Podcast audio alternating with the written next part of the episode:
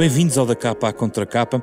Esta semana olhamos para o alcoolismo e a recuperação com base num livro, um retrato da Fundação Francisco Manuel dos Santos, que nós estamos aqui, 12 Passos para a Recuperação, um livro de João Tordo, escritor, venceu o prémio Saramago em 2009 e de resto outros prémios uh, literários.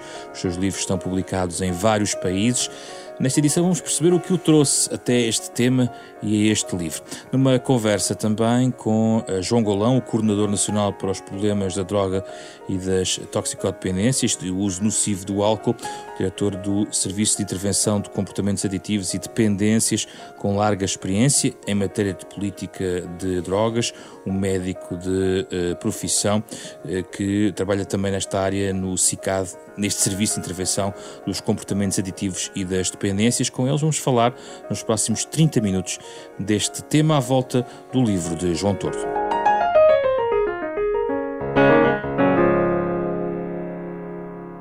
Obrigado pela vossa presença, é um gosto de recebê-los aqui. Uh, João Tordo, como é que chega uh, o João em si a este, a este tema?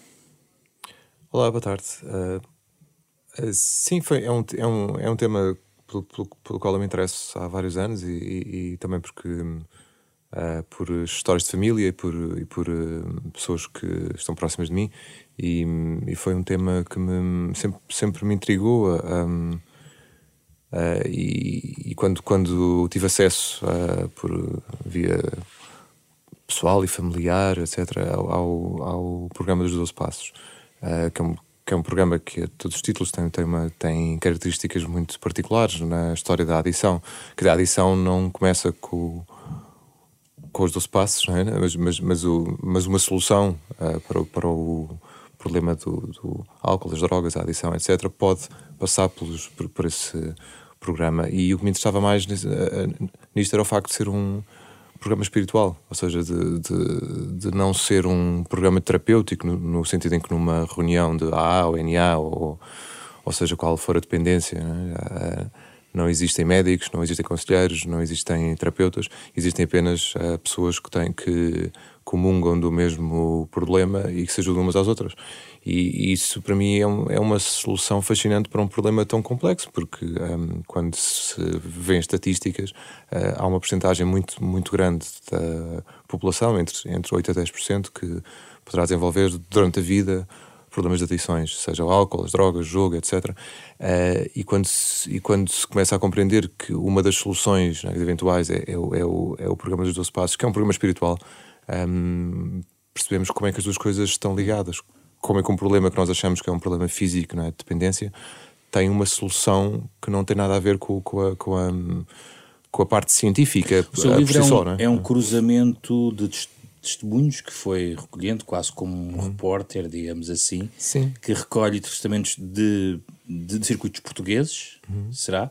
E com a própria fundação do Fundo dos Alcoólicos Anónimos, não é? Uhum. É isso, é esse cruzamento. Sim, eu acho muito curiosa a história do, do dessa fundação, uh, porque o Bill Wilson, que foi, que foi um dos fundadores, é? foi, foi o Billy Bob, um, era um alcoólico ele e, e, e esteve internado né, várias vezes e, e, esteve à beira da morte esteve, e, tinha, e, tinha, e não conseguia parar. Né?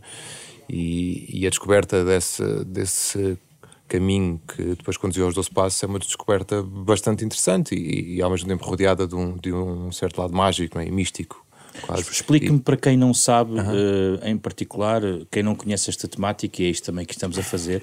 Existem os 12 passos, existem as tradições. Quer explicar Sim. muito rapidamente? é difícil explicar rapidamente, porque os passos são, são, são, são passos uh, específicos de uh, ação para quem tem o um problema. E as tradições é aquilo que mantém os grupos unidos. Ou seja, quando, quando o Bill escreveu os 12 passos em 1934, 35 uh, foi porque encontrou uma espécie de uma espécie de despertar espiritual uh, que ele descreve, aliás, no, no livro do Zá, e esse despertar espiritual, uh, que era uma coisa que facilmente um adito poderia ficar agarrado, uh, foi exatamente por conselho de um médico no sítio onde ele estava internado, que lhe disse: Olha, você, você viu a luz, etc., ou teve uma espécie qualquer de comunhão com Deus que, que de repente o, o o, uh, portanto, libertou da, da, da, da, sua adição temporariamente, mas, homem, uh, uh, uh, tente não ficar agarrado a isso, é? Quer dizer, veja isso como, como princípio de qualquer coisa, não é? O princípio de um caminho que o leva a poder ajudar os outros. Uh, e o facto é que o Bill, nos, no, nos, no ano que seguiu, uh, passou cerca de nove meses a tentar ajudar alcoólicos.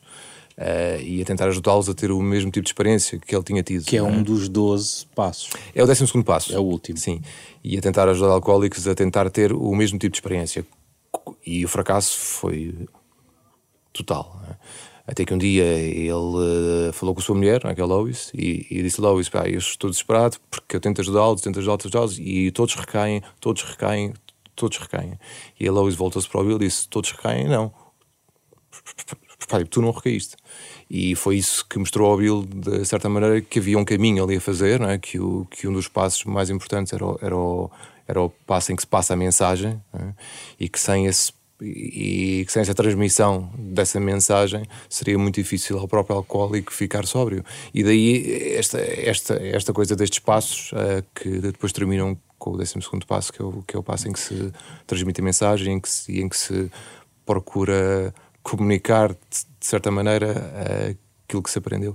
João Golão, que dependência é esta do álcool, até por comparação com outras? Bom, é, é de longe a dependência uh, mais importante, mais frequente uh, no nosso meio, no nosso, enfim, no nosso país e em grande parte da, da Europa Ocidental. Uh, é, uma, é uma dependência que se instala de uma forma insidiosa. O, o consumo de álcool na nossa sociedade conta com uma enorme complacência, o que não acontece eh, com grande parte das substâncias ilícitas e, portanto, é, é, silenciosa durante muito mais tempo do que acontece com, com outras, com dependências, com outro, outro tipo de substâncias. E há, há uma, há uma, como dizia, uma enorme complacência social relativamente ao uso, até em idades muito precoces. Com base uh, em tradições? Com base em tradições, com base na, no desvalorizar das consequências que são reais e muito sérias uh, relacionadas com o abuso do álcool. As fronteiras são bastante tenues, às vezes, entre o uso social e aquilo uh, que passa a ser um uso problemático, um uso nocivo. Eh, as quantidades de álcool admissíveis eh, para um uso sem grande risco são bastante baixas. Uh, e eu diria que a maioria de, dos, dos, portugueses ultrapassam largamente esses limites. E desde quando vem a consciência da dependência? Ou seja, vem desde meados do século passado a, a consciência mais aguda do álcool como dependência? Vem mais de trás? Vem, vem, vem mais de trás, mas. Uh, aqui mas diria a falar que de uma ação, uh, por exemplo, neste caso particular que o João Tordo eh, esclarece, estamos a falar de 1950. Não, uh, uh, 35. 35, sim, início sim. do século. Sim, vem, vem um bocado na sequência de uma, enfim, de medidas um tanto drásticas, nomeadamente a lei seca nos Estados Unidos, uhum. uh, em que havia uma tolerância zero como sabemos, foi eh, bombardeada por vários, eh, por vários mecanismos e que permitiu, de facto, inclusive eh, conduziu a, a usos, porventura, mais nocivos ainda do que aquilo que acontecia num, num mercado regulado que existia antes disso. Mas, de facto, é, é de longe a dependência mais frequente no nosso país, eh, eh, neste momento, nos, nos serviços eh, dedicados a estas, a estas matérias, no, no âmbito do Ministério da Saúde, representa mais de 50% dos pedidos de ajuda. Portanto, por contraponto com todas as outras dependências. E eu, eu gostei particularmente do livro do, do, do João Tordo, porque, por um lado, eu não sou, enfim, um conhecedor aprofundado deste método, embora saiba, e, e, e, e de uma forma geral, nós uh, acarinhamos uh, o recurso a este recurso suplementar. Eh, eu gosto da maneira como, como o João o apresenta como alguma coisa que não exclui outro tipo de intervenções. Portanto, diria que todas as intervenções com efeitos comprovados, com resultados comprovados, hum. são legítimas. E esta, do nosso ponto de vista, é, digamos, centrada na, na autoajuda ou, no, ou nos grupos de entreajuda, é particularmente importante para, para lidar com, com a dependência eh, que, do nosso ponto de vista, é uma doença crónica recidivante, ou seja, portanto. Nunca se está curado? Nunca se, nunca se está curado, é evidente que trabalhamos para que as pessoas tenham períodos livres tão longos quanto possível. Isso acontece pode... também nas outras dependências. Exatamente. Ex é o exatamente. traço comum. É o traço comum. Portanto, doença crónica recidivante, que eh, aquilo que é o nosso grande. Vamos dizer assim, nós contamos sempre com, com a recaída. Ela é alguma coisa que pode sempre surgir. Uhum. O objetivo da intervenção terapêutica é evitar que ela aconteça com, com uma periodicidade demasiado elevada e criar mecanismos de defesa para que a pessoa possa lidar com as suas dificuldades sem recair imediatamente. Estes grupos de autoajuda e com esta uh, componente de espiritualidade que está muito presente são necessariamente importantes. Agora, uh, eu, da leitura deste, deste livro, é evidente que fico fiquei uh, um, um, pouco. Uh, fiquei mais elucidado acerca do papel dessa espiritualidade, mas também é claro que essa espiritualidade não é sinónimo de religiosidade, digamos assim. Hum, sim, claro, maneira não é? nenhuma, não. Maneira Portanto, Vamos, vamos explorar esse tópico, João, isso é Sim, interessante. É. Os alcoólicos anónimos não são uma igreja, não é uma não, religião de todo, não, não é? Não, de maneira nenhuma. Como é que isso, Aliás, como é que isso se gera, essa, a espiritualidade, mas, eh, mas aberta a todos? Bom, para já começar por uh, dizer que sim, é, eh, de facto é mais um método, não é? Como, como, como dizia, como dizia o Dr. Golão, é, é, é, uma, é, um, é, é, uma, é uma espécie de abordagem a este problema que funciona para algumas pessoas e não funciona para todas. Mas para aquelas que funciona tem, tem bons resultados e, e as pessoas tendem a manter-se sóbrias durante, durante, durante, durante muito tempo, não é? Uh, eu cheguei a falar com alcoólicos que tinham, que tinham 30 anos de recuperação. 30 anos. Quer dizer, um dia de cada vez, obviamente, mas 30 anos, isso é muito tempo de abstinência. Um, ao mesmo tempo, essa questão da religiosidade é, é muito interessante dentro dos grupos, porque fala-se de um, de um Deus, da, de um de Deus como eles o concebiam. Uh, ou, ou seja, um Deus que, que está concebido à maneira de cada um uh, e que não se trata mais do que um poder superior que ajuda aquele que está a entrar em recuperação ou aquele que se quer manter em recuperação. Sendo que este Deus pode ser um Deus religioso, se a pessoa tiver a religião, mas também pode ser só um poder superior que pode ser o próprio grupo. Exato. Por exemplo, desde que seja superior à pessoa que está num estado aditivo. Porquê? Porque a pessoa que está em adição ativa uh, não consegue conceber que haja uma força superior a si própria e, portanto, age segundo a sua vontade própria. Mas parte a sua vontade própria é autodestrutiva. Parte de uma admissão pessoal do problema. Parte de uma admissão pessoal do problema que é muito difícil de fazer. Porque, é mais porque, forte. Pois, porque há muita gente que passa, que passa anos e anos e anos a entrar e sair destas salas e destas reuniões porque não consegue fazer o primeiro passo, em que se admite que se é impotente perante o álcool. Portanto, se eu sou impotente perante a adição, é? tem que haver alguma coisa que seja mais, que, portanto, seja superior e que tenha mais poder que eu para me poder, para me poder devolver à sanidade, que é o segundo passo. E essa devolução à sanidade, ou, ou seja, parar de usar, não ter o mesmo comportamento obsessivo ou compulsivo é, todos os dias, porque o problema do alcoólico é que quando se instala a obsessão, ele não consegue, ele, ele perde sempre essa luta Portanto, essa luta está sempre perdida à partida, porque a obsessão é mais forte. E, portanto, é preciso encontrar algo que seja mais forte que ele, mas que não seja a obsessão. E daí a necessidade dos grupos de terem um poder superior, porque aí uh, já há qualquer coisa que preenche esse lado de, de força superior. É? é? uma luta literalmente diária. Há um objetivo de uhum. todos os dias superar essa obsessão. Sim, e depois também há outra questão. Os, os passos não são só esses, quer dizer, os passos passam por um processo de descoberta e de reconhecimento do que, é, do que é que se passa na pessoa e de confissão também, porque partem de um programa religioso ou pseudo-religioso que se chamava o grupo, o, grupo, o grupo de Oxford, em que havia seis passos, e eram, e eram passos de a exposição do, de, de, dos nossos dos, uh, defeitos de caráter e de confissão desses defeitos a alguém. E a partir do momento em que uma pessoa uh, reconhece aquilo que está mal em si ou tipo, reconhece as coisas que precisa de mudar e os confessa a alguém, por, por, por, por uma questão terapêutica, isso, isso começa a entrar no caminho da solução e deixa de estar no problema.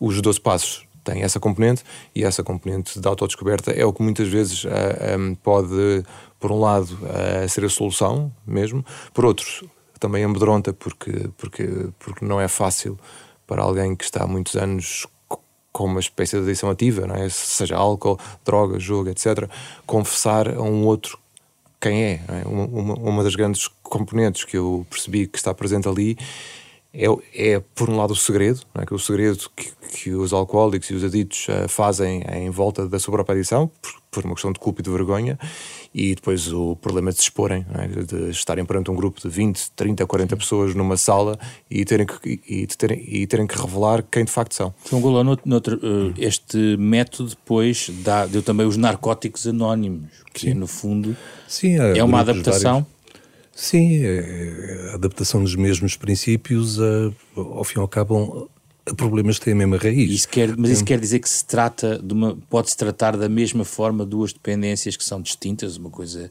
se calhar, é o álcool, outra Sim, são mas tipo o que subjaz a tudo isto é, é, são mecanismos muito, muito semelhantes o que subjaz a esta a instalação da dependência, seja com álcool, seja com substâncias ilícitas, seja com o jogo, seja nos nossos, nos nossos dias, seja com os ecrãs, seja com. Uhum. Enfim, são mecanismos de recompensa que são muito semelhantes. Eh, eu penso que é importante esta, esta questão que o João estava a abordar da, da, da partilha e da exposição porque eh, nestes grupos, e contrariamente àquilo que acontece quando há uma abordagem terapêutica, psicólogos, psiquiatras, etc., aqui está-se a partilhar com pares, com pessoas que vivem ou viveram exatamente o mesmo tipo de problemas, conhecem as coisas e desmontam as, as manipulações que são típicas destes comportamentos de uma forma muito mais viva e muito mais crua, eh, porventura, eh, do que aquilo que um terapeuta, no sentido clássico, consegue fazer. E há aqui um, um, sentido, e ainda voltando à questão da espiritualidade, eh, que não é, eh, segundo entendo, não é sinónimo de religiosidade. Porque não, religiosidade no sentido, no sentido transcendente, alguma coisa que está para além de nós, um Deus, mas é alguma coisa imanescente do próprio grupo. Há aqui uma energia e uma força e um controle e, uma, e um prestar contas a uh, que vem do próprio grupo e que dá digamos que uma emulação suplementar às pessoas. Eh, e eu penso que nesse sentido é realmente importante e é um, e é um, eh, é um instrumento importantíssimo para que as pessoas consigam, de facto, manter-se sóbrias, lidar com a tal doença crónica de uma forma em que podemos considerar, pronto, encerrou ali um, um, um episódio e depois passam dias, anos, uhum. mas sempre com a perspectiva de que há aqui alguma coisa que me está vedado. Quer dizer, eu, eu não posso ter a, a, a veleidade de pensar, estou curado do meu alcoolismo, já posso beber outra vez. É? é alguma coisa que está lá. Às vezes são ah. cumulativas com outras dependências. Exatamente, e, e muitas vezes, olha, eu, eu, posso lhe dizer, esta, esta tarde estive a conversar com uh, profissionais que trabalham na área da redução de danos uh, com antigos heroinómanos, e é típico hoje em dia o crescente abuso de álcool entre eles. Pessoas que já não são, não têm os 20 ou os 30 anos com que iniciaram os seus consumos de heroína nas décadas de 80, 90, uhum. têm hoje 50, 60, 70. Uh, têm a questão da heroína relativamente controlada, mas têm enormes problemas com o consumo de álcool, com o abuso de álcool. Uh, são personalidades que têm um determinado, uh, determinadas características, uma maior vulnerabilidade para, para, para desenvolver este tipo de, de dependências. As pessoas, eu penso que é importante também pensarmos um pouco no, no início dos consumos. Nós temos muita tendência em diabolizar e dizer assim, não consumo as drogas porque elas são más, porque elas te, elas fazem-te mal, elas podem-te matar, e mesmo com o álcool. Então.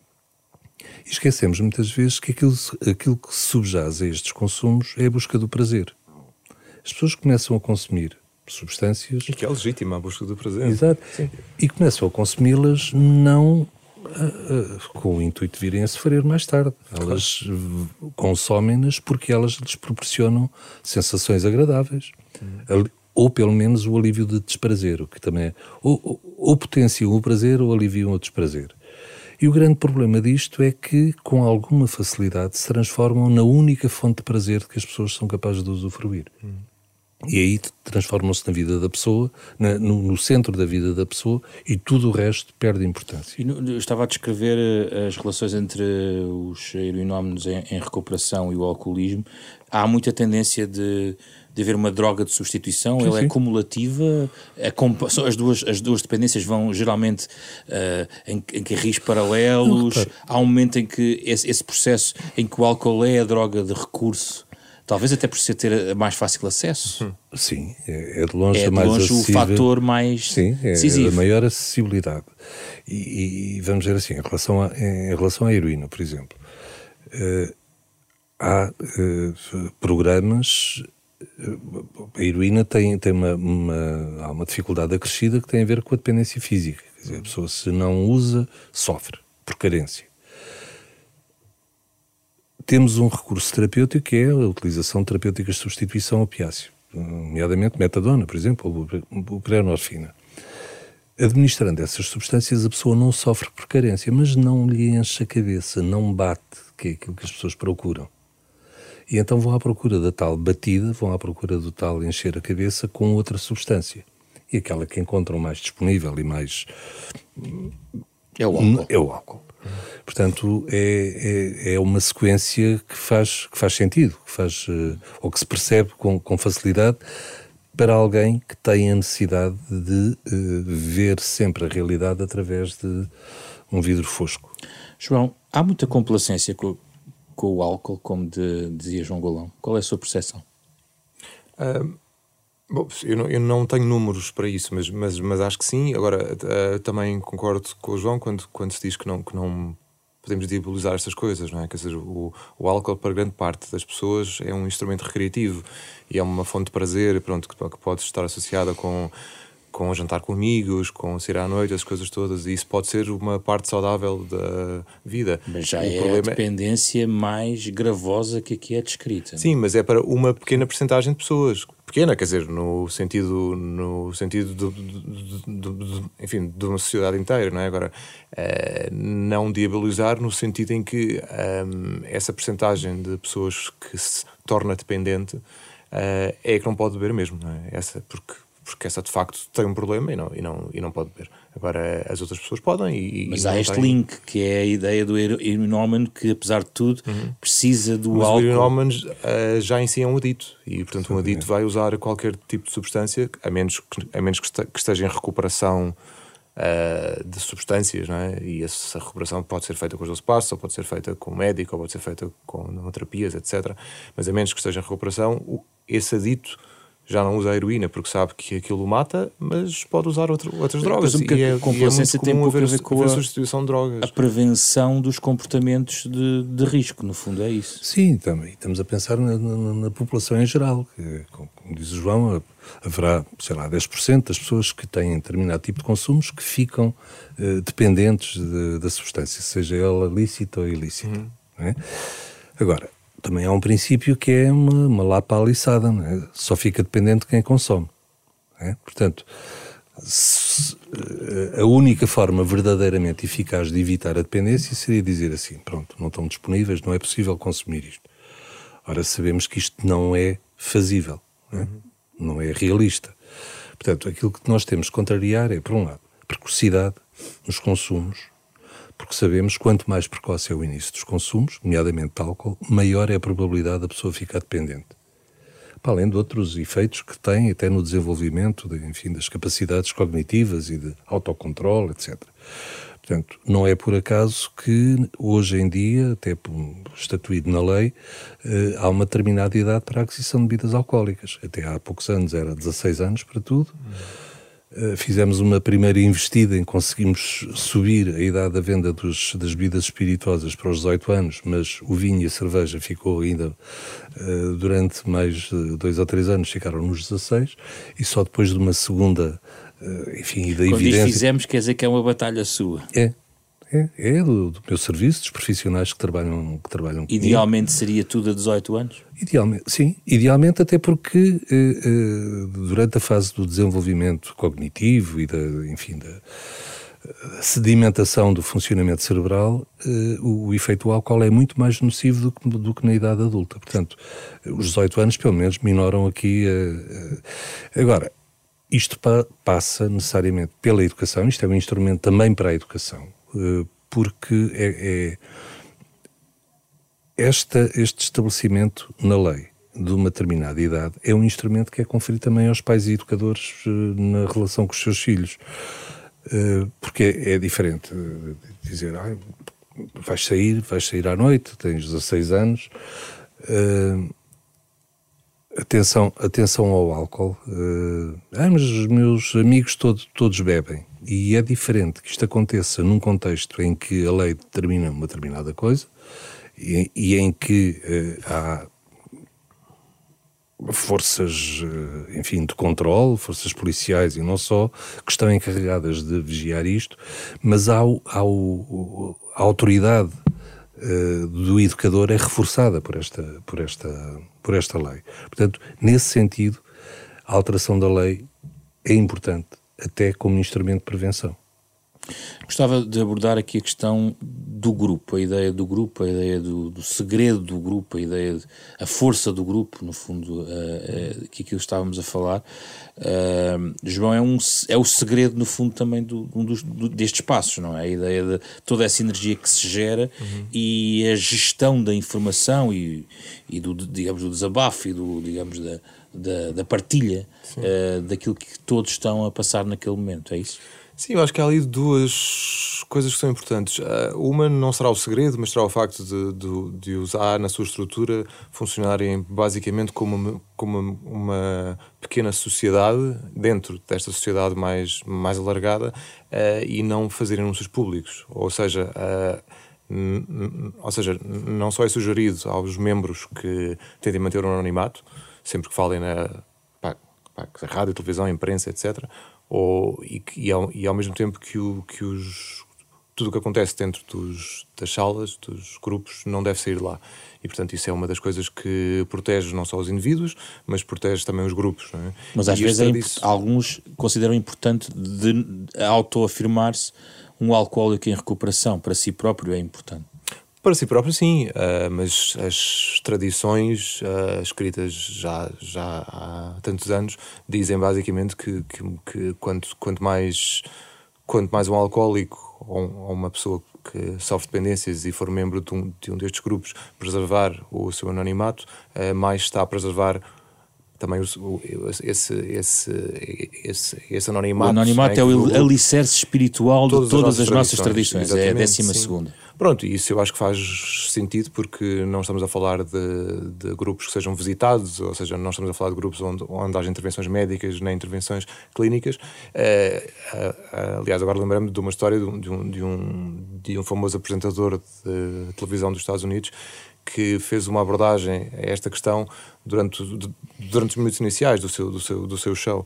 E ele dizia às tantas que a, a, única maneira que ele, que ele teve de conseguir superar o seu alcoolismo foi encontrar pessoas que tinham exatamente o mesmo problema e ir falar com elas. E esse foi o problema.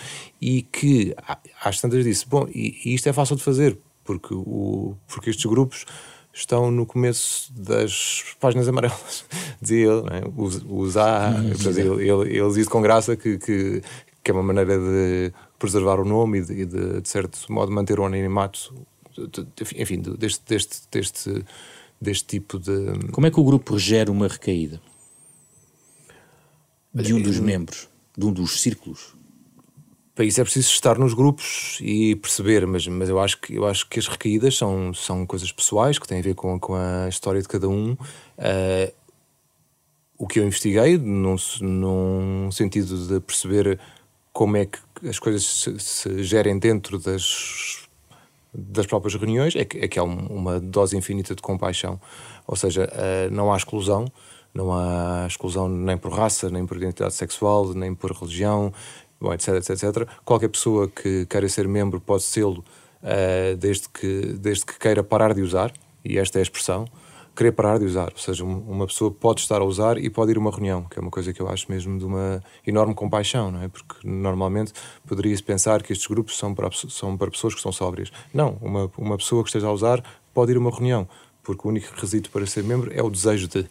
E, portanto, eu acho, eu acho que uma recaída é gerida desta maneira também, é, com a aceitação da, da pessoa dentro de, desse, desse, desse seio outra vez é, e recebê-la como, como está descrito no livro, né, de braços abertos, Uh, e sem preconceito em relação à sua situação, porque, segundo o que eu percebi, as pessoas, há pessoas que de facto recaem durante anos e anos a fio e demoram 10 anos, por exemplo, até conseguir entrar em recuperação. E isso de facto é um, é um período de grande sofrimento e os grupos estão lá para isso, estão lá para uh, que as pessoas possam voltar, hum. apesar das suas falhas e dos seus defeitos. Já agora, quão longe vão elas na reparação uh, dos danos que fizeram a outras, que faz parte também dos, o, dos passos. Sim, o oitavo e nono passo. E, e até que ponto, e no fundo, quão extenso é esse inventário, que é uma expressão que também é utilizada, o tal inventário moral que tem sim, que ser minucioso, sim, ou o inventário moral. pessoal que, que tem que continuar a fazer em relação aos seus erros. Sim, isso é uma questão bastante importante porque uh, os passos como foram pensados foram, foram, foram pensados num tempo em que não havia outro, em, em, que havia poucos instrumentos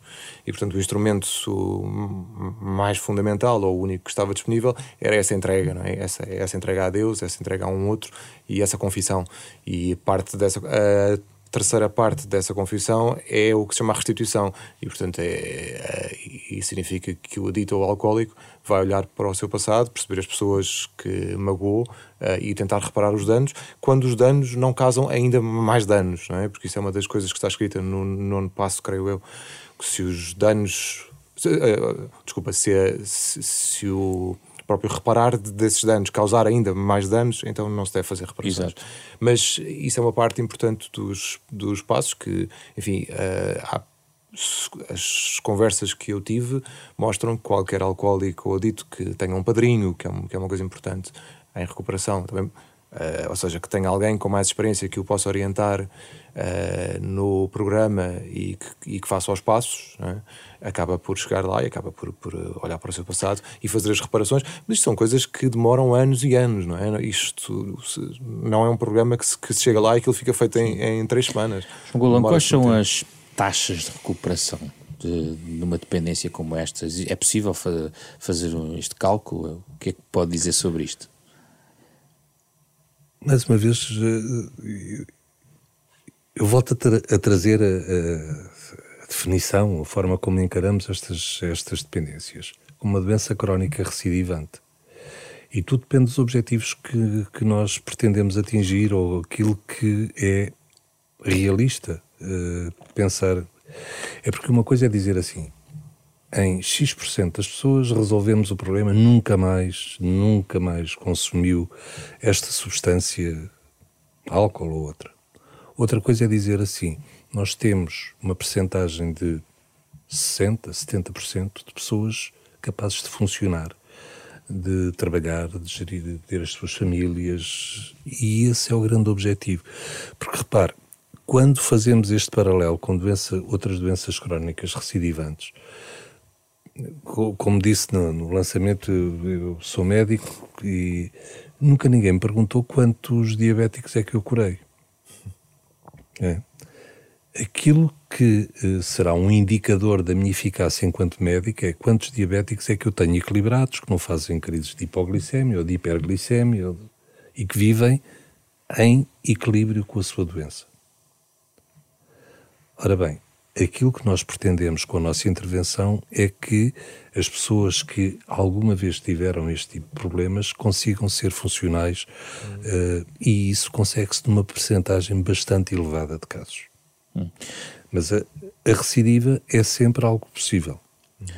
Antes de pedir algumas sugestões, se estiverem em relação a este tema, uh, comece só por si, João Golão. Quem no seu círculo encontra uma dependência em termos de ferramentas para procurar um caminho para aquela pessoa, em Portugal, o que é que deve fazer, o que é que deve consultar? Olha, uh, neste contexto, provavelmente eu sou, sou suspeito, porque, enfim, como sabe, uh, dirijo há muitos anos o serviço, tal serviço que enunciou no, no, lançamento do programa, o CICAD, o Serviço de Intervenção dos Comportamentos Aditivos e Dependências. Hoje não temos capacidade operacional, as, as, unidades de tratamento não dependem do CICAD, estão na, na dependência das ARS. Isto foi uma decisão tomada em 2012. Uh, eh, mas uh, estão lá, estão disponíveis. Procurar Portanto, uma unidade procurar uma unidade uh, dedicada às dependências. Hoje dependem das ARS, das DICAD, Divisões de Intervenção nos Comportamentos Aditivos e Dependências, são chamados CRI, Centros de Respostas Integradas, há um em cada, em cada distrito, pelo menos. Em Lisboa temos mais, tal como no Porto mas eu diria que é a porta de entrada para o sistema. Depois há uma série de recursos, desde unidades de desabituação, há unidades de alcoologia, que são especificamente. Tem encaminhamento, a pessoa é encaminhada para, para onde encaminhada for. Para, para onde for. Portanto, uhum. a porta de entrada pode ser através do médico de família, que pode referenciar para estas unidades. Uh, ou pode, a pessoa pode dirigir-se espontaneamente, aliás, a maioria das pessoas uh, procuram ajuda espontaneamente. Hum. E depois de, devo dizer que nós encorajamos a participação nestes, nestes grupos de autoajuda como uma medida complementar também para manter a abstinência. Uh, a mesma questão para cima de uma perspectiva, João Tordo, é que os alcoólicos anónimos não tentam aliciar membros, uh, nem convencer ninguém a aderir aos alcoólicos anónimos. Pois, não tem anúncios, não há atração, não é? Uh, desculpa, não há. não fazem promoção mas funcionam por atração, ou seja, eh, é muito comum que um alcoólico que está no ativo encontre outro que já está em recuperação e que o outro liga, olha, eu conheço aqui umas pessoas que, que te podem ajudar ou, ou, ou, ou convidá-lo a ir, a ir a uma reunião com ele. Mas eu acho que a questão mais importante é, é, é a questão de olhar para isto como doença, uh, que está tipificada, aliás, pela, pela OMS desde 1955. Uh, e de facto perceber que a adição é uma doença, uh, que não é um mal, não é uma, uma culpa moral, não é um. Uh, portanto, que tem uma componente física, biológica, mental e espiritual e que é uma doença. Como é que estas e, portanto, pessoas, este, que destes relatos começaram? Com, Hã? Como é que estes relatos, dos relatos que, globalmente, uhum. como é que eles entraram nos alcoólicos? Bom, há muita gente que chega ao fundo do poço, não é? O fundo do poço é o, é o sítio que depende de cada um. Portanto, depende de, de, de, quanto é que as pessoas consomem e depende do nível de sofrimento que a pessoa consegue suportar. Para uns demora 10 anos, para outros demora 30. Nos alcoólicos, normalmente demora mais, porque quando se junta, quando se junta a droga ou álcool, vai-se ao tapete com mais com, com, portanto, com facilidade, não é? Uh, mas depende, dizer, o fundo do poço normalmente determina que a pessoa está pronta a receber ajuda e que já percebeu que pelas suas próprias mãos e, e que sozinha não, não vai, vai, conseguir lá. recuperar. Hum. Pronto, e a questão é essa: é que de facto é uma doença e, e, e uma doença não se cura sozinha. Uh, este é o livro que nós estamos aqui 12 Passos para a Recuperação, de uh, João Tordo, sobre esta matéria. No livro estão os 12 passos, está no final do livro. Uh, em tempo final do programa, uh, querem deixar alguma sugestão para quem quer saber mais sobre este tema? Já aqui no fundo, João Golão também demos a sugestão, no fundo, de procurar informação do próprio CICAD. Não sei se queres deixar Sim. mais alguma sugestão. Sim, eu acho que no, no, no site do CICAD, e em particular num num separador que é do Fórum Nacional Álcool e Saúde, há um repositório uh, que eu diria bastante completo de informação sobre este tema. Portanto, seria a sugestão que cicad.pt é o site onde encontram toda depois, esta informação. E lá, Fórum Nacional Álcool e Saúde. João, o que é que quer sugerir? Uh, talvez eu sugerisse um, olha, um filme uh, uh, acerca do Bill Wilson. Uh, penso que o filme é do final dos, dos anos 80 e chama-se. Uh, e chama-se Chame-me Bill ou qualquer coisa assim. O meu nome é Bill, creio eu. E conta a história em filme do, do, do, Bill, da sua luta contra o álcool e de como é que ele descobriu o programa, né, fundou o programa. E é um filme interessantíssimo que vale a pena ver. Acho que está disponível em vários sites. Ok, o meu nome é Bill.